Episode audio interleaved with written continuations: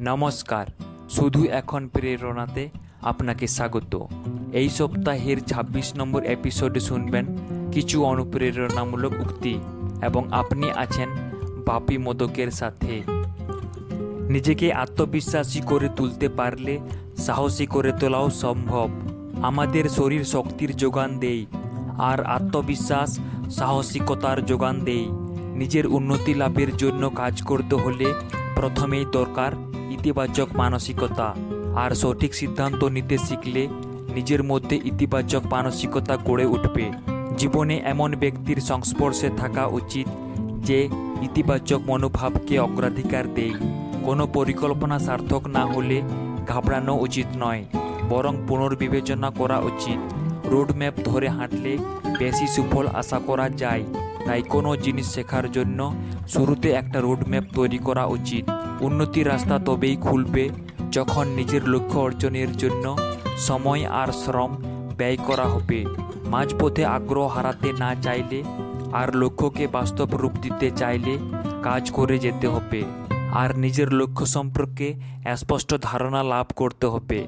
নিজের স্বপ্নকে দিশা দেখাতে চাই সঠিক পরিকল্পনা।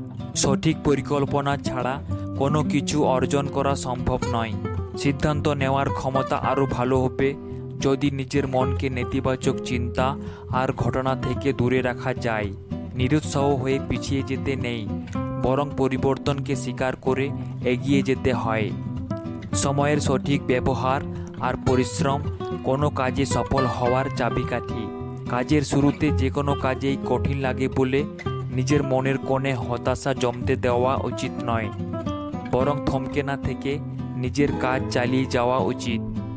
এই উক্তিগুলির সারাংশ। এক, নিজেকে আত্মবিশ্বাসী এবং সাহসী করে তোলা উচিত। দুই, সঠিক সময়ে সঠিক সিদ্ধান্ত নিতে শেখা উচিত। তিন, ইতিবাচক চিন্তা করার মানসিকতা গড়ে তোলা উচিত। চার, প্রয়োজন পড়লে পুরনো পরিকল্পনাগুলি পুনর্বিবেচনা ও সংশোধন করা উচিত। পাঁচ, দীর্ঘস্থায়ী উন্নতির জন্য রোডম্যাপ তৈরি করা উচিত। ছয়, প্রতিটি কাজে সময় আর শ্রম ব্যয় করা উচিত। সাত, লক্ষ্য অর্জনের জন্য কাজ করতে থাকা উচিত। আট, দীর্ঘমেয়াদী উন্নয়নের নকশা বানাতে পরিকল্পনা বানানো জরুরি। নয়, নেতিবাচকতাকে পোষণ না করলে ভালো সিদ্ধান্ত নেওয়া সম্ভব। দশ, পরিবর্তনকে স্বীকার করে এগিয়ে যাওয়া উচিত। শেষ অবধি শোনার জন্য অসংখ্য ধন্যবাদ। আবার দেখা হবে আগামী সপ্তাহে। ততক্ষণ কনফিডেন্ট থাকুন মোটিভেটেড থাকুন।